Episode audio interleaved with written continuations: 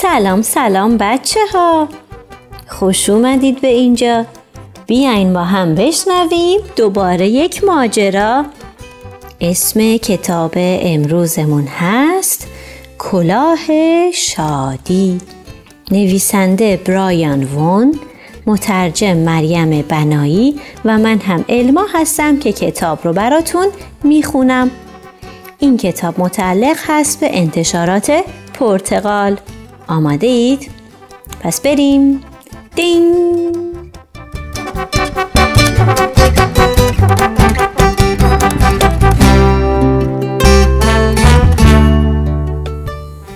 فیل که از خواب پا شد حسابی بد اخلاق بود.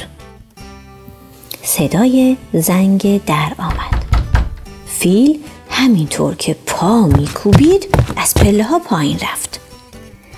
دست از سرم بردارید. حوصله ندارم. هدیه ای پشت در بود. فیل بازش کرد. حالا دیگر نمی‌شد بد اخلاق بماند. فیل با شادی فریاد کشید. هورا! زنده باد کلاه. می‌روم کلاهم را نشانه گور خر بدهم.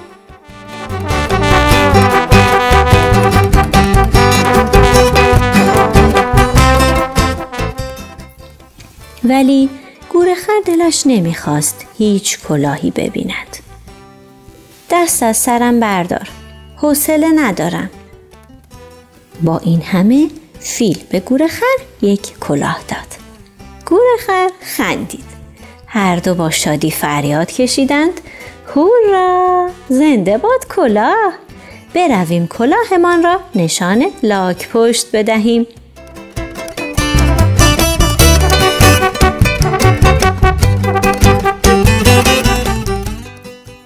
ولی لاک پشت دلش نمی‌خواست از لاکش بیرون بیاید.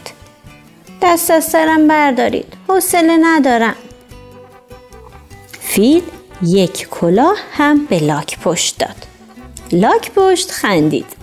هر سه با شادی فریاد کشیدند هورا زنده باد کلاه برویم کلاهمان را نشانه جغد بدهیم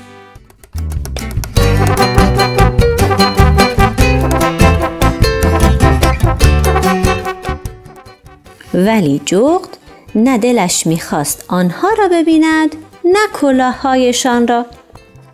دست از سرم بردارید. حوصله ندارم. فیل یک کلاه هم به جغد داد. جغد خندید. همه با شادی فریاد کشیدند. هو هو هورا زنده باد کلاه. فیل و گورخر و لاک پشت و جغد پشت سر همراه افتادند تا بروند کلاههایشان را به شیر نشان بدهند. زنده باد کلاه هورا هورا زنده باد کلاه هورا هورا زنده باد کلاه.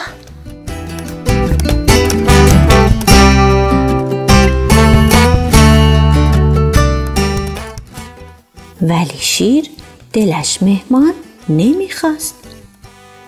دست از سرم بردارید حوصله ندارم.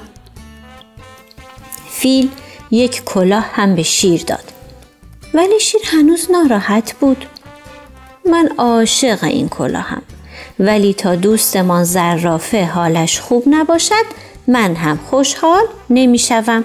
حالا چه کار کنیم؟ آن وقت فیل و گورخر و لاک پشت و جغد و شیر هدیه ای درست کردند تا زرافه را قافل گیر کنند. بعد همه پشت سر هم راه افتادند طرف خانه زرافه. توی راه کم کم حال شیر بهتر شد و چیزی نگذشت که حال زرافه هم بهتر شد. هورا زنده با دوستای خوب. هورا زنده با دوستای خوب.